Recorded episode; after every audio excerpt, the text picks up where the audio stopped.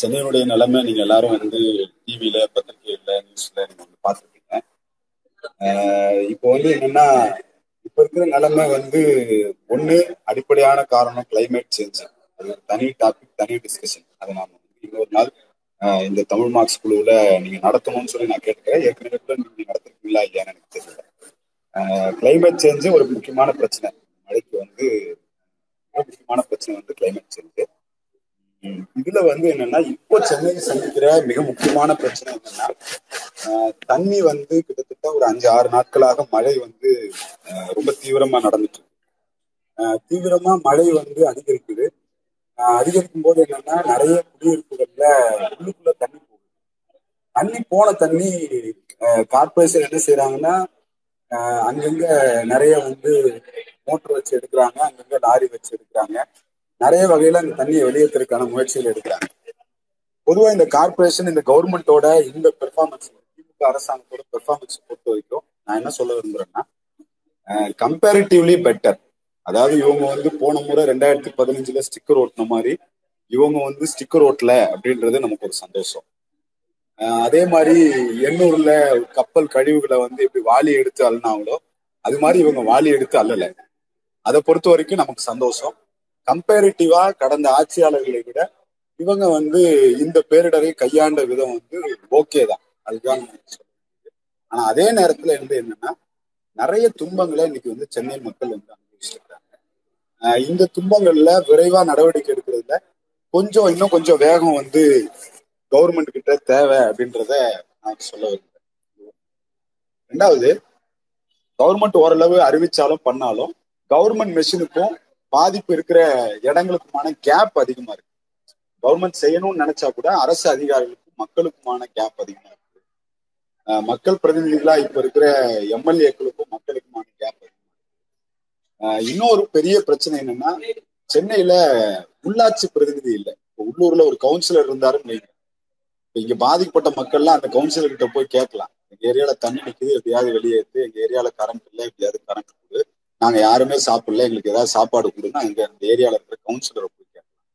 ஆனா இப்போ வந்து இந்த எலெக்ஷன் நடக்காததுனால என்னன்னா இந்த அஞ்சாறு வருஷமாவே எலெக்ஷன் நடக்கிறது ஆஹ் இந்த எலெக்ஷன் நடக்காததுனால என்னன்னா மக்கள் யாரை கேட்கறதுன்னு தெரியாம அதிகாரிகள் கிட்டே போய் போய் திரும்ப திரும்ப போய் முட்டி மோதி வர்ற மாதிரியான நிலைமை இருக்கு. ஆஹ் அதே நேரம் வந்து என்னன்னா ஆஹ் ஒரு விஷயத்த வந்து சொல்லணும். என்ன ஒரு விஷயம் சென்னையோட இந்த பிரச்சனை இருக்குல்ல. இந்த பிரச்சனை வந்து ஏதோ ரெண்டாயிரத்தி பதினஞ்சுல வந்துட்டு போச்சு.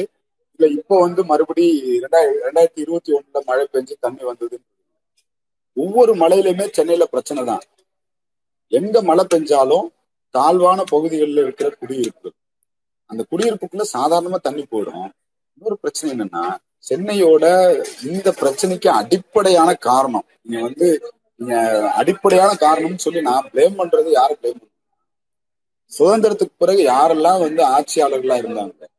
டிஎம்கே ஏடிஎம்கே காங்கிரஸ் இருக்கிற எல்லா கட்சிகளும் தான் காரணம்ன்றதை நான் வந்து டைரக்டாவே நான் வந்து பிளேம் பண்ணிருக்கேன் ஏன் அப்படி சொல்றோம்னா ஆயிரத்தி தொள்ளாயிரத்தி நாற்பத்தி ஏழுல பிரிட்டிஷ் வந்து இந்தியாவை விட்டு போகும்போது தமிழ்நாட்டுல இருந்த மொத்த நீர்நிலைகள் ஏரி குளம் கம்மா எல்லாத்தையும் சேர்த்து மொத்தமா தமிழ்நாட்டுல இருந்த நீர்நிலைகளுடைய எண்ணிக்கை வந்து எழுபதாயிரம்.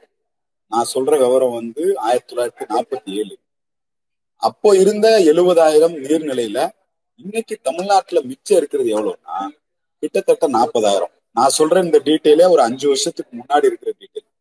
இந்த அஞ்சு வருஷத்துல யார் எவ்வளவு எடுத்து இப்போ சாப்பிட்டாங்கன்னு தெரியாது. இருக்கிற நீர்நிலை எல்லாத்தையுமே பெரிய பெரிய கட்டடங்களா மாத்தி வச்சது இன்னைக்கு இது எல்லாத்துக்குமான காரணமா இருக்கு. அதுல வந்து முக்கியமா சென்னையை பொறுத்த வரைக்கும் என்னன்னா நான் ஒரு விஷயத்த ரொம்ப ஸ்ட்ராங்கா சொல்ல விரும்புறேன். இது பிளான் பண்ணி இவங்க பிளானே இல்லாம இருக்காங்க. தோழர்களுக்கு இந்த வார்த்தை புரியும்னு நினைக்கிறேன். இவங்க எல்லாருமே பிளான் பண்ணி பிளான் இல்லாம இருக்காங்கன்றதுதான் இவங்க மேல நான் குற்றச்சாட்டு. ஏன் இவங்க பிளான் இல்லாம இருக்காங்கன்னா இவங்களை பொறுத்த வரைக்கும் இப்ப சென்னையில ரெண்டாயிரத்தி இருபத்தி ஒண்ணு இப்ப இன்னைக்கு வந்து தண்ணி வந்துருச்சு அப்படின்னா இந்த தண்ணி வந்து வெளியேறதுக்காக இருக்கிற இந்த தண்ணி வந்து எங்க போய் சேரும்னு கேட்டீங்கன்னா சென்னையில இருக்கிற சில ஏரிகள் முக்கியமா புழல் ஏரி செம்பரப்பாக்கம் ஏரி ஆஹ் ஏரி அதே மாதிரி கொசஸ்ல ஆறு அதே மாதிரி கூவம் அதே மாதிரி கூவம்லாம் ஆறு கணக்குல தான் வரும். இவங்க தான் அது சாக்கடையா மாத்தி வச்சிருக்கிறாங்க. அதே மாதிரி அடையாறு இந்த நீர்நிலைகள்ல போகும் இந்த இது எல்லாத்துலயும் ம- மொத்தம் சென்னையில பெய்யுற மழை வந்து நீங்க வந்து பாத்தீங்கன்னா தெரியும். பல கிராமப்புறங்கள்ல பெய்யுற மழையை விட சென்னையில பெய்யுற மழை வந்து ரொம்ப சாதாரண மழை தான் இந்த ரெண்டாயிரத்தி இருபத்தி ஒண்ணு ரெட் அலர்ட் எல்லாம் சொல்றாங்கல்ல இந்த மழை வந்து கிராமப்புறங்கள்ல இருந்ததுன்னா வெள்ளம் வராது. இதை விட தீவிரமான மழை வந்தாதான் கிராமப்புறங்கள்ல வெள்ளம் வரும். சென்னையில சாதாரண மழைக்கே ஏன் வெள்ளம் வருதுன்னா சென்னையில பெய்யுற தண்ணி போய் வடியறதுக்கு வழி இல்லை. மழை தண்ணி ஆறோட கலக்கும். ஆறு வந்து எங்கன்னா போய் கடலோட கலக்கும். சென்னையில என்ன பிரச்சனைனா ஒட்டு மொத்தமா சென்னையில பெய்யுற மொத்த மழையும் மூணே வழியில தாங்க வெளியேற முடியும். கடலுக்கு இங்க பெய்யுற மழை தண்ணி கடலுக்கு போகணும்னா மூணே வழியில தான் வெளியேற முடியும். மூணு வழி என்னன்னா ஒண்ணு கொசஸ்தலை ஆறு வடசென்னை. இது வந்து என்னன்னா உழைப்பாளி மக்கள் வசிக்கக்கூடிய பகுதி வடசண்டை வடசென்னையில இருக்கிற ஒரு பெ- பெரும்பகுதி வந்து கொசஸ்தலை ஆத்துல தான் வெளியேறும் எங்கன்னா நீங்க வந்து சொல்ற திருவொற்றியூர் ஆர்கே நகர் தண்டையார்பேட்டை ஆஹ், ராயபுரத்துல ஒரு பகுதி அதே மாதிரி குறுக்குப்பேட்டை யாசர்பாடி பெரம்பூர் புளியந்தோப்பு. இதெல்லாம் புளியந்தோப்புல ஒரு பகுதி. இந்த பார்ட் எல்லாமே வந்து என்னன்னா கொசசிலை ஆறு வழியா தான் அந்த தண்ணி கடல்ல போய் கிடக்கும். அதே மாதிரி கூவம் இருக்கு இல்லையா? இங்க எக்மோரா இருக்கலாம் சேப்பாக்கம் அதே மாதிரி துறைமுகம் இருக்கிற இந்த ஆயிரம் விளக்கு. இந்த பகுதிகளில் இருக்கிற தண்ணி வந்து எந்த வழியா வெளியேறணும்னா கூவம் வழியா தான் வெளியேறும் அதே மாதிரி அந்த பக்கம் நீங்க சொல்ற அந்த பள்ளிக்கரணையா இருக்கட்டும் அதே மாதிரி ஆஹ், தாம்பரம் அதே மாதிரி வேளச்சேரி ஆஹ், சைதாப்பேட்டை இங்க இருக்கிற தண்ணி எல்லாம் எந்த வழியா வெளியேறணும்னா அடையாறு வழியா தான் வெளியேறும் இப்ப சென்னையில மழை பெஞ்சா தண்ணி சூழ்ந்தா இந்த மூணு ஆறு வழியா தான் வெளியேறணும் இந்த மூணு ஆறை என்னவா மாத்திட்டாங்கன்னா முழுமையா சாக்கடைகளா மாத்திடுச்சு சாக்கடையா மாத்தி வச்சதுல என்ன காரணம்னா சென்னையில இருக்கிற குப்பையை எப்படி ஹேண்டில் பண்றதுன்னு இந்த ஆட்சியாளர்களுக்கு தெரியும். ஆனா தெரிஞ்சுக்கிட்டு செய்ய மாட்டான் சென்னையில வந்து என்னன்னா உலகத்திலேயே சென்னையை தெரியாத நாடுகள் எதுவும் இருக்காது. எல்லா நாட்டிலுமே சென்னையை தெரியும். ஏன்னா சென்னை ஒரு முக்கியமான ஒரு வர்த்தக தலைநகரம் முக்கியமான ஒரு ஒரு வணிக நகரம் ஒரு டெவலப்டு சிட்டியா இன்னைக்கு வந்து எல்லா ஊடகங்களும் இன்னைக்கு திரும்ப திரும்ப சென்னையை காமிக்கும் ஆனா சென்னையோட நிலைமை என்னன்னா இங்க வர்ற குப்பையை இங்க வாழ்ற ஒரு கோடி பேர் உருவாக்குற குப்பையை என்ன பண்ணணும்னு இவங்களுக்கு ஐடியா இல்லைன்னு நம்ம சொல்ல முடியாது. இவங்க தெரிஞ்சே செய்ய மாட்டாங்க ஏன் செய்ய மாட்டாங்கன்னு வைங்களேன். இந்த குப்பையெல்லாம் கொண்டு போய் என்ன பண்றாங்க? குப்பையெல்லாம் வந்து என்னன்னா பல நாடுகள் ஒரு ரிசோர்ஸா யூஸ் பண்றாங்க. ஆனா சென்னையை பொறுத்த வரைக்கும் அது ஒரு சுமையா மாத்திருக்காங்க. கொடுங்கியூர் பெரம்பூர் பக்கத்துல கொடுங்கியூர்ல ஒரு குப்பமேடு. இருக்கு. அந்த குப்பமேடு எவ்வளவு தூரம்னா கிட்டத்தட்ட இருபது கிலோமீட்டர் மலை மாதிரி குப்பையில கொண்டு வந்து கொட்டி வச்சிருக்காங்க. அந்த குப்பையில பாதி மக்கும் மிச்சம் இருக்கிற பிளாஸ்டிக் இருக்குல்ல அந்த இடத்த கடைசி வரைக்கும் அடைச்சிட்டு கிடக்கும். ரொம்ப அதிகமாச்சுன்னா மழை ரொம்ப பெருசாகிற மாதிரி இருந்ததுன்னா அங்கேயே எரிச்சு விடுவாங்க. அந்த கொடுங்கூர் குப்பமேட்டுக்கு எய்தாப்புல இருக்கிற ஆர்ஆர் நகர்ன்ற பகுதியில் இருக்கிற மக்கள் நீங்க அந்த பகுதியில போய் ஆய்வு பண்ணீங்கன்னா அந்த பகுதியில இருக்கிற எல்லாருக்குமே நுரையீரல் பிரச்சனைகள் அதிகமா இருக்கு. என்ன காரணம்னா இந்த குப்பமேடு தான். சென்னையோட குப்பையில ஒரு பெரும்பகுதி இந்த கொடுங்கூர் குப்பமேட்டுக்கு தான் வந்து சேரும். அப்படி குப்பையை கலை கையாள தெரியாம கையால கையாள சரியா கையாளாம இன்னைக்கு வந்து கூவத்துல அடையாறுல ஆஹ், பக்கிங்காம் கேனல்ல கொண்டு வந்து குப்பைகளை குட்டுறாங்க. பெய்யுற மழை வந்து என்னன்னா இந்த இந்த கேனல் வழியா ஆத்துக்கு போகணும். ஆனா போக மாட்டேங்குது. அப்படி போகாம தேங்கி நிக்கிற தண்ணி ரிவர்ஸ் ஆகும் அதே அளவுக்கு இன்னைக்கு அடையாறுலயும் கூவத்திலையும் குப்பையை கொட்டுறது பிரச்சனைனா நீ கிட்டத்தட்ட ஒரு முப்பது லட்சம் மக்களுக்கு மக்களை வெள்ளத்துல தள்ளுற இந்த மழை தண்ணி வடியாம இருக்கிறதுக்கு காரணம் வந்து கொசசிலை ஆறு. இந்த கொசசிலை ஆத்துல என்ன தெரியுமா பிரச்சனை? நம்ம எல்லாருக்கும் மின்சாரம் உற்பத்தி பண்றேன்னு சொல்ற வடசென்னை அனல் மின் நிலையம் தெர்மல் பிளான்ட் அதே மாதிரி எண்ணூர் தெர்மல் பிளான்ட் இவங்க எல்லாரும் என்ன பண்றாங்கன்னா அந்த கொசசிலையில கொண்டு போய் சாம்பலை கொட்டி வடிய வேண்டிய இடம் அதாவது ஆறும் கடலும் ஒன்னா சேர்ற இடத்த வந்து முகத்துவாரம்னு சொல்லுவாங்க. ஆறு அதான் ஆறு போய் கடல்ல கல கலக்கிற இடத்துக்கு பேரு முகத்துவாரம். அதுல வந்து என்னன்னா ஆறு உயரமாவும் கடல் பள்ளமாவும் இருக்கும் அப்பதான் ஆத்து தண்ணி வந்து கூட நான் பேசுற கேட்குது இல்ல எல்லாருக்கும் ஆ? கேக்குது தோழர் கேக்குது. ரொம்ப நல்லா கேக்குது. ஆறு வந்து ஆறு உயரமாகவும் கடல் பள்ளமாகவும் இருந்தாதான் நீர் போய் வடியும். ஆனா இந்த எண்ணூர் தெர்மல் பிளான்ட்டும் நார்த் மெட்ராஸ் தெர்மல் பிளான்ட்டும் என்ன பண்றாங்கன்னா சாம்பலை கொட்டி கொட்டி உயரமா பள்ளமா இருக்க வேண்டியதை உயரமா மாத்தி மாத்திருக்காங்க.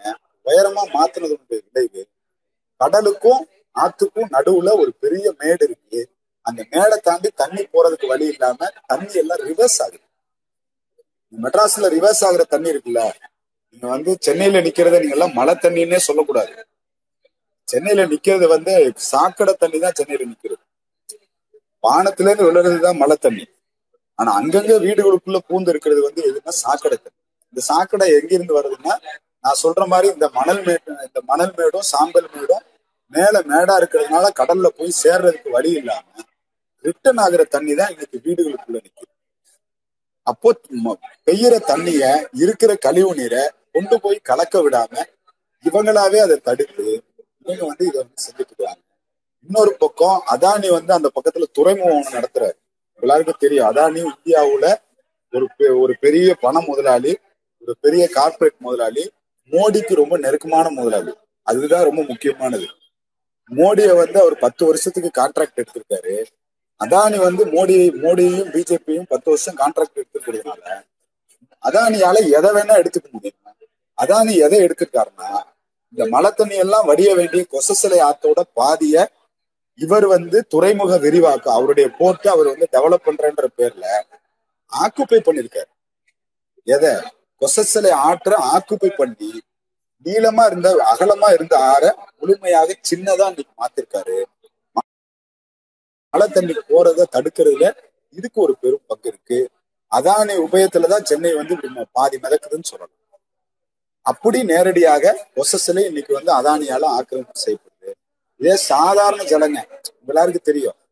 மனித நாகரிகமே உருவான இடம் வந்து ஆத்தங்கரை தான் கூவம் என்பது இன்னைக்கு சாக்கடையா இருக்கலாம். காலங்காலமா நதியா இருந்த நதி அந்த நதி ஓரத்துல பல நூறு வருஷமா வாழ்ந்துகிட்டு இருக்கிற மக்கள்.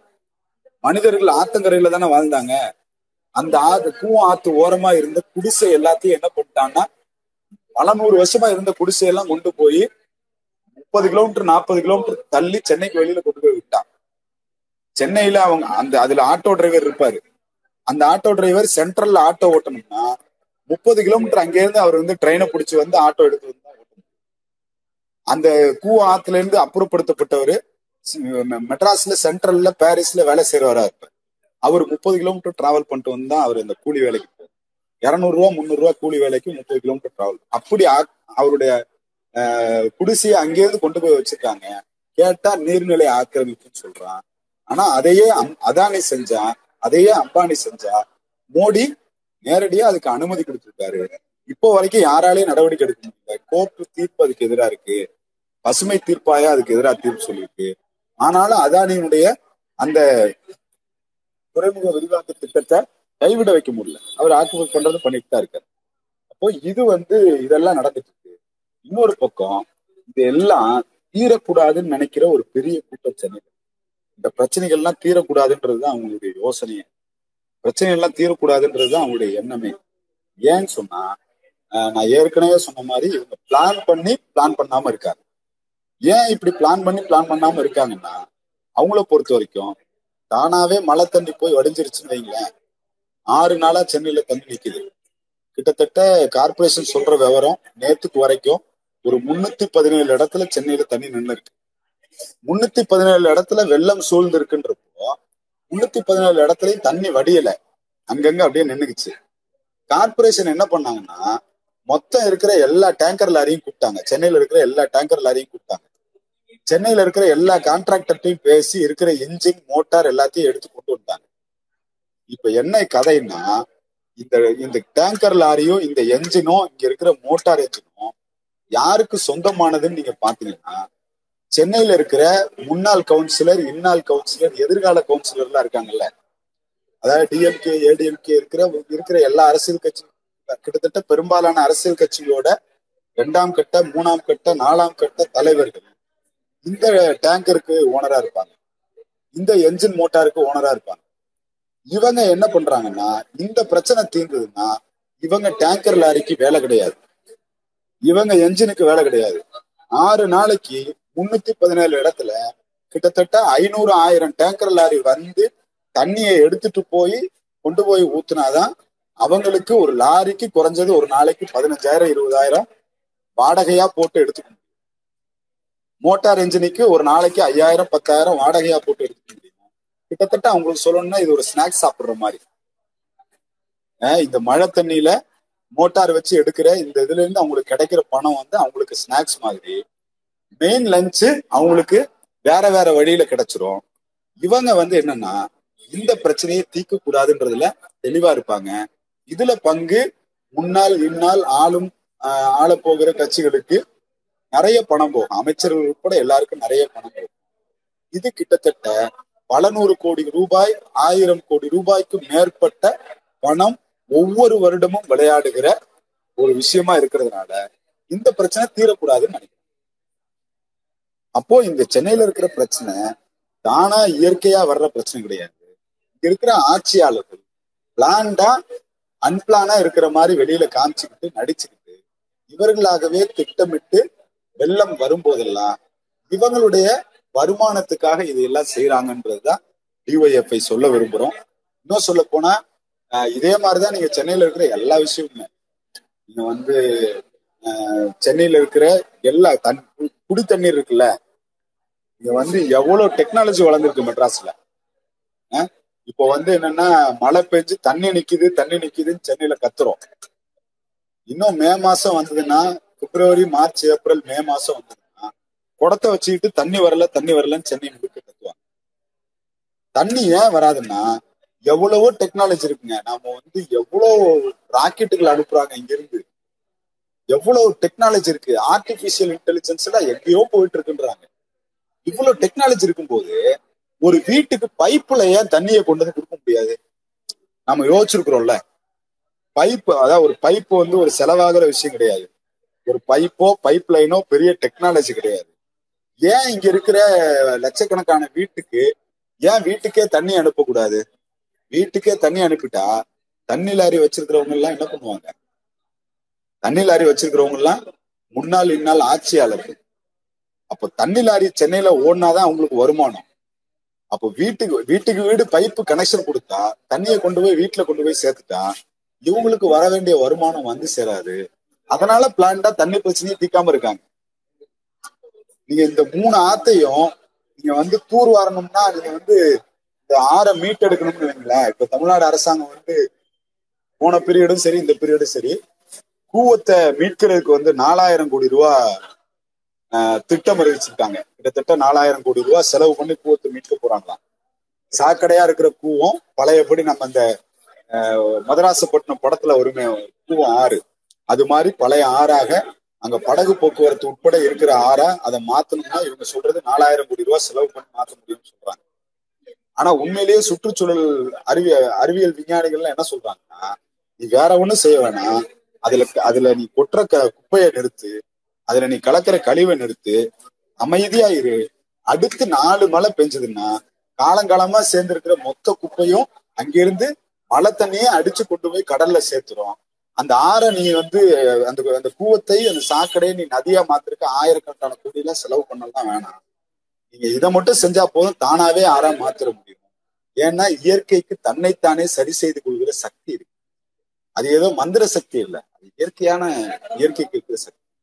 அந்த இயற்கையான சக்தியின் மூலமாக அந்த சாக்கடையாக மாறி இருக்கிற அந்த கூவமும் அடையாறும் பக்கிங்காம் கேனலும் தானாகவே தன்னை ஆறாக மாற்றிக்கொள்ள முடியும். நாம் அதை சாக்கடையாக மாத்தாம மட்டும் இருந்தா போதும். தானாகவே ஆறா மாற முடியும்னு சொல்லி சுற்று சுற்றுச்சூழல் ஆர்வலர்கள்லாம் சொல்றாங்க. அப்ப அப்படி இருக்கும்போது இவங்க இதையெல்லாம் திட்டமிட்டு தான் செய்யாம இருக்கிறாங்கன்றதுதான் இன்னைக்கு டிவைஎஃப்ஐ சொல்ல விரும்புறோம். சென்னை வந்து என்னன்னா ஒரு அன்பிளான்டு சிட்டின்னு சொல்றாங்க. ஏன் சென்னையை வந்து ஒரு அன்பிளான்டு சிட்டியா நம்ம வச்சுக்கணும் பாருங்க எந்த பக்கம் போனாலும் டிராபிக் எந்த பக்கம் போனாலும் ஜனங்க கூட்டம். எங்க போறாங்க எங்க வராங்கன்னே தெரியல. இன்னொரு பக்கம் நீங்க வந்து சென்ட்ரல் பக்கம் பெரியமேடு பக்கம் நீங்க எல்லாம் வந்து பாத்தீங்கன்னா தெரியும். வீடு இல்லாம பல்லாயிரக்கணக்கான மக்கள் சென்னையில வீடு இல்லாம இருக்காங்க. இவங்க வீடு இல்லாம இருக்கிறது ஏதோ அஞ்சு வருஷம் பத்து வருஷம் இருபது வருஷமாலாம் இல்லை. பல நூறு வருடங்களாக வீடு இல்லாம குடியிருக்கிற சாலை ஓரம் ரோட்டோரம் படுத்து இருக்கிற ஜனங்களின் மக்கள் தொகை சென்னையில அரசாங்கம் புல் சொல்ற புள்ளி வரும் கார்பரேஷன் சொல்ற புள்ளி வரமே நாற்பதாயிரம் ஆனா இந்த நாற்பதாயிரம்ன்ற இந்த எண்ணிக்கை உண்மை நிலைமை என்னன்னு எவ்வளவுன்னு பாத்தீங்கன்னா பல லட்சங்களை தாண்டும். சென்னையில அன்பிளான்டா இன்னைக்கு வந்து குடியிருக்க வீடு இல்லாம ரேஷன் கார்டு இல்லாம ஓட்டர் ஐடி இல்லாம அக்கௌண்டபிலிட்டி எதுவுமே இல்லாம கணக்கே இல்லாம அவன் உயிரோடு இருந்தாலும் கணக்கு கிடையாது செத்து போனானாலும் கணக்கு கிடையாது. அப்படி கணக்கு இல்லாமல் சென்னையில் இருக்கிற மக்கள் தொகை கூட்டம் ஒரு பெரிய கூட்டம். அதையெல்லாம் இவங்க சொல்ற கணக்கெல்லாம் பொய். கார்பரேஷன் சொல்றதா? அது எந்த கார்பரேஷனா இருக்கட்டும் இதுக்கு முன்னாடி இருந்த கார் ஸ்டிக்கர் ஓட்டின கார்பரேஷனா இருக்கட்டும் இல்ல இப்ப இருக்கிற கார்பரேஷனா இருக்கட்டும் இவங்க சொல்ற கணக்குகள் எல்லாம் போய். ஆனா நஜ விவரம் வந்து வேற. உண்மையிலேயே ரோட்டோரம் குடியிருக்கிற இவங்க எல்லாரும் எதுக்காக வந்தாங்கன்னா ஒரு நூறு வருஷத்துக்கு முன்னாடி சென்னை இவ்வளவு வளராத நகரமா இருந்தது இல்ல இந்த சென்னையில இவ்வளவு வசதிகள் இல்லாம இருந்தது இல்ல இந்த வசதி எல்லாம் உருவாக்குறதுக்காக விழுப்புரத்துல இருந்து கடலூர்ல இருந்து திருவண்ணாமலையில இருந்து இன்னும் தமிழ்நாட்டோட பல கிராமங்கள்ல இருந்து வறுமையினால வேலை கிடைக்காம சென்னையினுடைய பல வசதிகளை உருவாக்குறதுக்காக அங்கிருந்து புறப்பட்டு வந்த மக்கள் தான் இவங்க எல்லாரும். நூறு வருஷத்துக்கு மேல வீடு இல்லாம வீடு கட்டுவதற்கான வழி இல்லாம இங்க மக்கள் இருக்கிறத பார்க்கலாம். அன்றாடம் செய்திகள்ல வரும். அதெல்லாம் வந்து ஒரு நாள் செய்தியாவே முடிஞ்சு போயிடும் அந்த செய்திகள்லாம் என்னன்னா பணக்கார வீட்டு பையன் குடிச்சிட்டு வந்து கார் ஓட்டுனா நம்ம கார் ஓட்டும் போது அந்த கார் வந்து பிளாட்ஃபார்ம்ல ஏறிடுச்சு. இதெல்லாம் வந்து நிறைய திரைப்படங்கள்லாம் வருது. இதெல்லாம் வந்து சென்னையில அன்றாடம் நடக்கக்கூடிய விஷயம். ஆறு மாசத்துக்கு ஒரு முறை மூணு மாசத்துக்கு ஒரு முறையாவது இதெல்லாம் நடக்கக்கூடிய விஷயங்கள் தான். இதெல்லாம் நடக்கும். சாதாரணமா செத்து போன உயிருக்கு ஐம்பதாயிரம் ஒரு லட்சம் கொடுத்து ஏன்னா அவங்களுக்கு சண்டை போடுறதுக்கு அவங்களுக்கு எம்எல்ஏவையோ எம்பியையோ இல்ல பெரும் புள்ளியையோ அவங்களுக்கு தெரியாது. அன்னைக்கு கிடைக்கிற பணம் பெரிய பணமா இருக்குன்னு சொல்லி அவங்களும் அந்த உயிரிழப்போடு மனவேதனையோடு வலியோடு அதை வாங்கிக்கிட்டு கம்ப்ளைண்ட்டை வாபஸ் வாங்கிட்டு போவாங்க. அந்த மாதிரி நிறைய ரோட்டோரம் படுத்திருக்கிறவங்க மேல ஆட்டோ ஏறி லாரி ஏறி கஞ்சா போதையில குடி போதையில பல பணக்காரங்களோட கார் ஏறி இருக்கு இதெல்லாம் சாதாரணமாக இருக்கு. இவங்க எல்லாம் யாருன்னா நீங்க வந்து இன்னைக்கு சென்னையில என்னன்னா சாப்பாடு கிடைக்கல பல இடத்துல. பல குடிசை பகுதிகளில் சாப்பாடு கிடைக்கல. ஆனா நீங்க எந்த அப்பார்ட்மெண்ட்ல இருந்து நீங்க பீஸா ஆர்டர் பண்ணாலும் உங்க அப்பார்ட்மெண்ட்டுக்கு பீஸா வரும். ரோடு டிஸ்கனெக்ட் ஆயிருக்கு. ஆனாலும் டாமினோஸ் பீஸா நீங்க ஆர்டர் பண்ணீங்கன்னா உங்க வீட்டுக்கு வந்து சேரும். அதை டெலிவரி பண்றவன் இருக்கான்ல. அது டெலிவரி பண்றவன் குடியிருக்கிற இடம் வடக்கு அவன் அவன் இருக்கிற ஏரியாவில் நான் சொல்றேன் இன்னைக்கு கதை சொல்றேன். இன்னைக்கு நீங்க எங்க இருந்து வேணாலும் சென்னையில நீங்க பீஸா ஆர்டர் பண்ணுங்க. உங்களுக்கு கிடைக்கும். ஆனா அதை ஆர்டர் பண்ற பையன் குடியிருக்கிற இடத்துல வெள்ளம் சூழ்ந்து இருக்கும் அந்த ஏரியாவில குடிசை பகுதி இருக்கும். அந்த குடிசை பகுதியில சாப்பிடறதுக்கு சாப்பாடு இருக்காது. சாப்பாடு வந்து உதவி பண்ணுங்க அப்படின்னு சொல்லி கேட்டா பலர் என்ன தெரியுமா பேசுறாங்க? நம்ம ரெண்டாயிரத்தி பதினஞ்சுல கவர்மெண்ட் அப்படி இருக்கும்போது சென்னையை மீட்டது இளைஞர்கள் தான். ஆனா என்னன்னா இப்ப இருக்கிற மிடில் கிளாஸ் மனோபாவம் அப்பர் மிடில் கிளாஸ் மனோபாவம் என்னன்னா தலைக்கு மேல தண்ணி போனாதான் பாதிப்புன்னே நம்புறாங்க. ஆனா உண்மை என்னன்னா ஆறு நாள் மழையில வேலைக்கு போறதுக்கு வழி இல்லாம கூலி கிடைக்கிறதுக்கு வழி இல்லாம அவங்க வீட்டுல இருக்கிற குழந்தைங்க வெளியில விளையாட போறதுக்கு நம்ம வீட்டுல இருக்கிற குழந்தைங்க வந்து வீட்டுல உட்காந்து ஸ்மார்ட் போன்ல கேம் விளையாட முடியும். ஒரு சாதாரண ஓலை குடிசையில் இருக்கிற ஒரு குழந்தை எங்க போய் விளையாட முடியும் ஆறு நாளைக்கு? ஆறு நாளைக்கு அந்த குழந்தைக்கு பாலை எங்க வச்சு காய்ச்சுவாங்க? நீங்க அங்க அந்த வீட்டுல நீங்க வந்து தலைக்கு மேல தண்ணி கிடையாது. முட்டி அளவுக்கு தான் தண்ணி இருக்குன்னு வைங்க. நீங்க அது பாதிப்பு இல்லைன்னு பல பேர் சொல்றாங்க. நாங்க என்ன சொல்றோம்? முட்டி அளவு தண்ணி இருக்கிற வீட்டுல அங்க ஒரு குழந்தை இருக்கு அந்த குழந்தைக்கு பால் எங்க காய்ச்சுவாங்க? உடம்பு சரியில்லை வெந்நீர் எங்க போடுவாங்க? அன்றாட அவங்க வீட்டுக்கு தேவையான சமையல் எங்கிருந்து சமைப்பாங்க? அப்போ நீங்க வந்து தலையளவுக்கு தண்ணி போய் பாலை உடைஞ்சு ரோடு வந்து உடைஞ்சு நாலு லாரி முடிக்கு போனாதான் பாதிப்புன்றது. சென்னையோட குடிசை பகுதிகளில் பாசம் வரைக்கும் தண்ணி வந்தாலே பாதிப்பு தாங்க. அவங்களுக்கு ஏதாவது பண்ணணும். ஆனா நாம வந்து உதவி வருவோம். ஏதாவது கிடைக்கும் கிடைக்கும் பார்த்தோம். கிட்டத்தட்ட நாலு நாளா ஒண்ணுமே இல்லை. நேற்றுக்கு இன்னைக்கு கொஞ்சம் தோழர்கள் அங்கங்க எடுத்த முயற்சி அதுல டிஒய்எஃப்ஐ நிறைய களத்துல இருக்கிறோம். அதுல வந்து அந்த அர்ப்பணிப்போட களத்துல இருக்கணும்னு சொல்ல வேண்டும். ஏன் சொல்ல வேண்டியிருக்குன்னா அவங்க எல்லாரும் எடுக்கிற ரிஸ்க் இருக்குல்ல. கிட்டத்தட்ட ஒரு ஐநூறு ரூபா ஆயிரம் ரூபாய்க்கு ஒரு பொருளை கொண்டு போய் கொடுக்கறதுக்காக வெளியில வர்றாங்கன்னா கூட அவங்க வெளியில எடுத்துக்கிட்டு அவங்க டூ வீலர்ல போறாங்கன்னா போறதுல பாதி வண்டி தண்ணிக்கு கீழே இருக்கும். எந்த இடத்துல எந்த கரண்ட் கம்பி அருந்து கிடக்கும்னு யாருக்குமே தெரியாது. ஏன்னா சென்னையில பாதி கரண்ட் இருக்கு பாதி கரண்ட் இல்லை. முழுமையா இல்லைன்னா கூட நமக்கு சந்தோஷம் வைங்க. ஆனா பாதி கரண்ட் இருக்கு பாதி கரண்ட் இல்லை. கம்பி எங்க அருந்து கிடக்கும்னு தெரியாது. வண்டி எந்த கம்பி மேல ஏறும் தெரியாது. இல்ல நடந்து போறவங்க எது மேல காலை வைப்பாங்கன்னு தெரியாது. அதையெல்லாம் மீறி தனக்கு கிடைக்கிற ஐநூறோ ஆயிரமோ ஐயாயிரமோ பத்தாயிரமோ கையில பிரெட்டோ பிஸ்கட்டோ மெழுகுவர்த்தியோ வாங்கிக்கிட்டு கொண்டு போய் கொடுக்குற ஆள் தான் இன்னைக்கு சென்னையை காப்பாத்திட்டு இருக்காங்க அந்த அடிப்படையில அப்படி பல தோழர்கள் இங்க வந்து நிறைய முயற்சிகள் எடுத்துருக்காங்க. அவங்க எல்லோருக்கும் டிஒய்எஃப்ஐ தோழர்கள் முழுமையாக களத்தில் இருந்துக்கிறோம் அது இல்லாம பல தன்னார்வலர்கள் பல என்ஜிஓக்கள் சில தனித்தனியான இளைஞர் குழுக்கள் நிறைய முயற்சிகள் எடுக்கிறாங்க. எல்லாரையும் நாங்க பாராட்ட விரும்புறோம். கிட்டத்தட்ட அவங்க எடுக்கிற முயற்சிகள் எல்லாம் அரசாங்கம் எடுக்கிற முயற்சிக்கு சமமானதுன்னு நான் சொல்லுவேன் ஏன் சமமானதுன்னு சொன்னா அரசாங்கத்துக்கிட்ட ராணுவம் இருக்கு போலீஸ் இருக்கு தாசில்தார் இருக்காரு விஓஓ இருக்காரு ஆர்ஐ இருக்காரு எல்லாத்தையும் வச்சுக்கிட்டு அரசாங்கம் இதைதான் பண்ணுது. எதுவுமே இல்லாம கையில ஐயாயிரம் பத்தாயிரத்தை கையில வச்சுக்கிட்டு இவங்களும் போய் மக்களுடைய துயரை துடைக்கிறாங்க. கை வெறுங்கைகளாக இருக்கு ஆனால் மனசு நல்ல மனசா இருக்கு. அப்படி பல தோழர்கள் சென்னையில வந்து பணியாற்றுவதை பார்க்கிறோம். அவங்க எல்லாரோடையும் இணைஞ்சு நாங்கள் பணியாற்றி கொண்டிருக்கிறோம். உங்கள எத்தனை பேர் சென்னைன்னு எனக்கு தெரியல. தோழர்கள் நீங்களும் தனிப்பட்ட முறையில நிறைய நிறைய முயற்சிகள் எடுப்பீங்க. இந்த முயற்சிகளுக்கு நாங்கள் உதவுறோம். எங்களுடைய முயற்சிகள் நாங்க நிறைய எடுத்துட்டு இருக்கோம் நீங்களும் உதவுங்கன்னு சொல்லி என்னுடைய இந்த உரையை நிறைவு செய்ய நன்றி சரவணன் தமிழ் தோழர் இன்னைக்கு மிக முக்கியமான விஷயங்கள்ல பல ஷேர் பண்ணீங்க. நன்றி தோழர். அதுவும் முக்கியமா ஏன் பிரச்சனை எதனால பிரச்சனை அந்த பிரச்சனைக்கு அரசு என்ன செய்யணும் என்ன செய்யல ஏன் செய்யல அதுக்கு பின்னாடி யார் இருக்கா அந்த அரசாங்கத்தை இன்ஃபுளுன்ஸ் பண்றது யாரு மிக முக்கியமா அங்க இருக்கக்கூடிய மக்களோட அடிப்படை வாழ்வாதாரத்துக்கு தேவையான விஷயங்களை சாதாரண நேரத்துல சப்ளை பண்றதுல யார் யாரா இருக்காங்க? அதனால அது இந்த அந்த விஷயம்லாம் எந்த அளவுக்கு மக்கள்கிட்ட வந்து மக்களோட பிரச்சனைகள் வந்து பணமாக்கப்படுது அப்படின்ற பல முக்கியமான தகவல் சொன்னீங்க. அதே போல மிக முக்கியமாக நீங்க சொன்ன விஷயம் ஒரு நல்ல விஷயம் தோழர் எல்லா பவரும் இருக்கக்கூடிய ஒரு அரசாங்கம் வந்து இவ்வளவுதான் செய்யுது. ஆனா எந்த ஒரு பவரும் இல்லாத தனி மனிதர்கள் இணைந்து இளைஞர்களாக அமைப்பாக பல விஷயங்கள் செய்ய முடியும் போது அரசு என்பது செய்கிறதா அல்லது செய்வது போல ஒப்பேத்துதான்ற ஒரு கேள்வி நமக்கு எழுது. ஏன்னா இன்னைக்கு அரசுகிட்ட இருக்க பவரை வச்சு பல விஷயங்கள்ல ஈடுபட்டு செய்யலாம். ஆனா அதோட இன்ஃபுளுன்ஸ் வந்து அதில் இருக்கக்கூடிய நபர்களால் சிதைக்கப்படுதுன்றதை நம்ம கண் கூட பார்த்துக்கிட்டு இருக்கோம். ஸோ அதெல்லாம் நீங்க சொன்னீங்க. அதே போல தோழர் சரவண தோழரை பத்தி நம்ம சொல்லணும் அப்படின்னா இப்போ கரெக்டா ஒரு ஏழு மணி வரைக்குமே தோழர் களத்துல தான் இருந்தாங்க. டிவிஎஃப்ஐ தோழரோட இணைந்து பல விஷயங்கள் பேசிக்கிட்டு இருந்தாங்க. நான் பேசும்போது கூட தோழர் எனக்கு ஒரு ஹாஃப் அன் அவர் டைம் கொடுங்க தோழர். நான் வந்து நாளைக்கு உதவி பண்றதுக்கு மக்களுக்கான தேவைகளை பூர்த்தி பண்றதுக்கான ஸ்பான்சர்ட் எல்லாம் பேசணும் அப்படின்னு தோழர் சொல்லியிருந்தாங்க.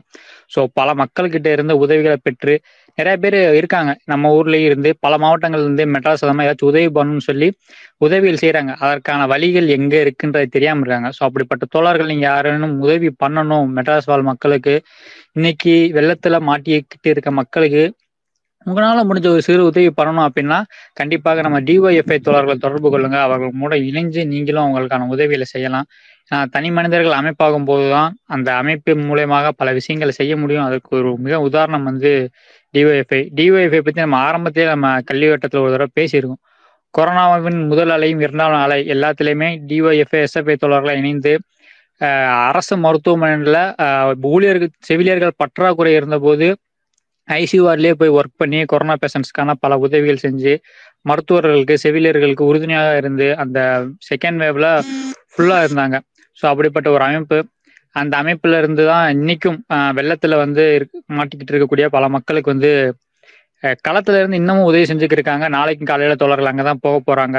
ஸோ இப்படி தொடர்ச்சியாக களத்திலேயே இருந்து கொண்டிருக்கக்கூடிய தோழர்கள் அனைவருக்கும் தமிழ் மார்க்ஸ் மார்க்சிய கல்வி வட்டத்தின் சார்பாக ஒரு வாழ்த்துக்களை தெரிவித்துக் கொள்கிறோம் தொடர்களே நீங்க இது மாதிரி இன்னும் நிறைய உங்களோடு இளைஞர்கள் வந்து இணைவதற்கு தயாராக இருக்கிறார்கள். உங்களோட இளைஞர்கள் இணைந்து மேலும் இந்த பாதையை பலப்படுத்துவார்கள். உங்கள் பணி வந்து மேலும் பலமாகும். மக்களுக்காக இன்னும் பல முயற்சிகளை உதவிகளை இளைஞர்களின் உதவியோடு நீங்கள் கொண்டு செல்லலாம். ஆஹ் இதுதான் தொடர் நமது கல்விவட்டத்தின் சார்பாக நாங்கள் உங்களுக்கு தெரிவித்துக் கொள்கிறோம்.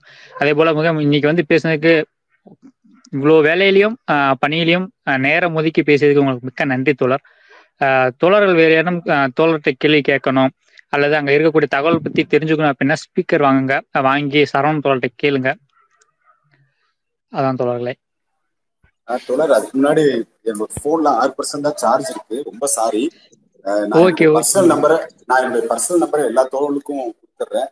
ஏதாவது தோழலுக்கு ஏதாவது கேட்கணும்னா கேளுங்க. அது இல்லாம இப்போ இந்த சார்ஜ் சுவிச் ஆஃப் ஆகுற வரைக்கும் என்னால பதில் சொல்ல முடியும்.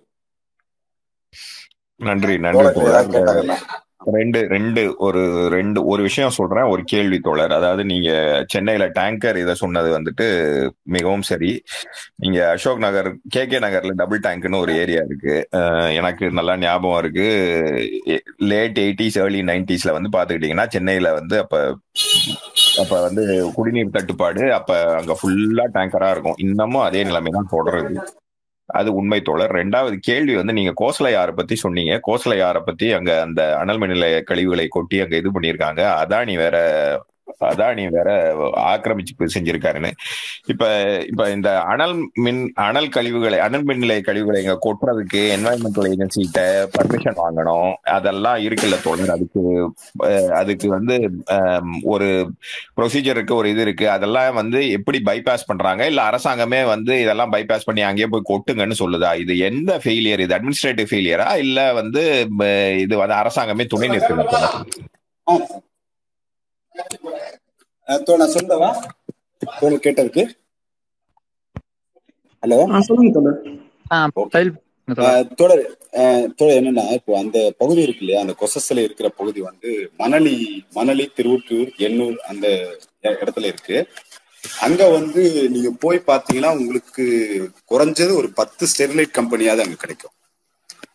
பத்து ஸ்டெர்லைட் கம்பெனி ஸ்டெர்லைட் கம்பெனி சொல்லக்கூடாது. ஸ்டெர்லைட்டை விட மோசமான பாதிப்புகளை உருவாக்குற பத்து கம்பெனியாவது உங்களுக்கு அங்கே கிடைக்கும்.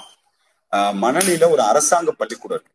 அரசாங்க பள்ளிக்கூடம் என்னன்னா காற்று மாசுடைய அளவை வந்து ஒரு மெஷர்மெண்ட் விஷயம் அந்த மெஷர்மெண்ட் இதை வந்து என்ன பண்ணுவாங்கன்னா டெய்லி அங்க இருக்கிற ஸ்கூல் போர்டுல எழுதி போடுவாங்க. அந்த ஸ்கூல் போர்டுல எழுதி போட்டுக்கிட்டே இருந்த அந்த ஸ்கூல் நிர்வாகத்துக்கு பயங்கர நெருக்கடி.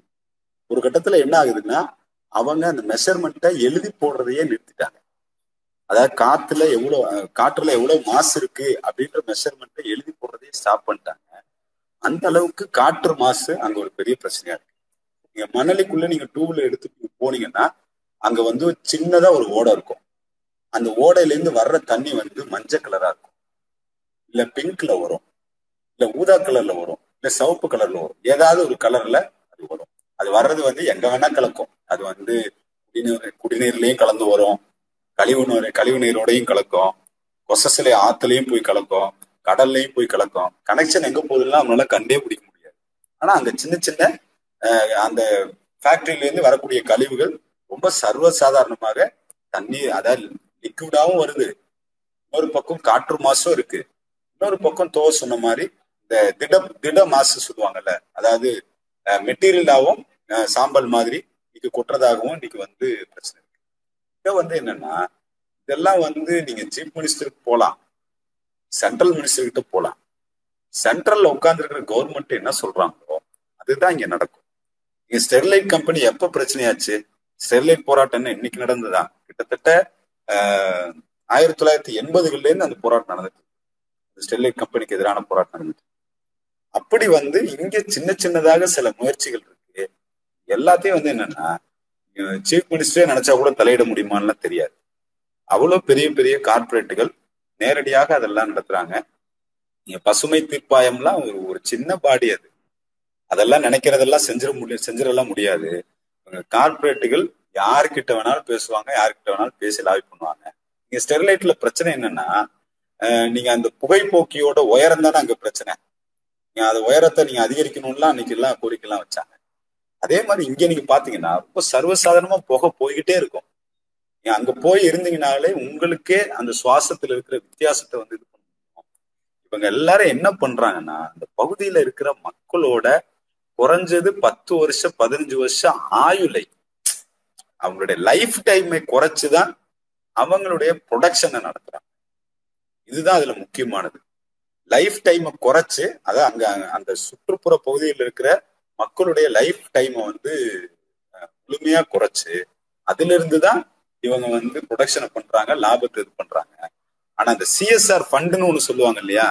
கார்ப்பரேட் சோசியல் ரெஸ்பான்சிபிலிட்டி ஒரு கார்ப்பரேட் வந்து கிட்டத்தட்ட இப்போ ஒரு ஆயிரம் கோடி சம்பாதிச்சான்னா அதுல ஒரு பர்சன்ட் இல்ல அஞ்சு பர்சன்ட் அங்க அது எந்த நிறுவனம் எந்த கம்பெனி எங்க இருக்கோ அதை சுத்தி இருக்கிற ஜனங்களுக்கு செலவு பண்ணும். அங்க ஒரு பள்ளிக்கூடம் கட்டணும் அங்க ஒரு ஹாஸ்பிட்டல் கட்டணும்.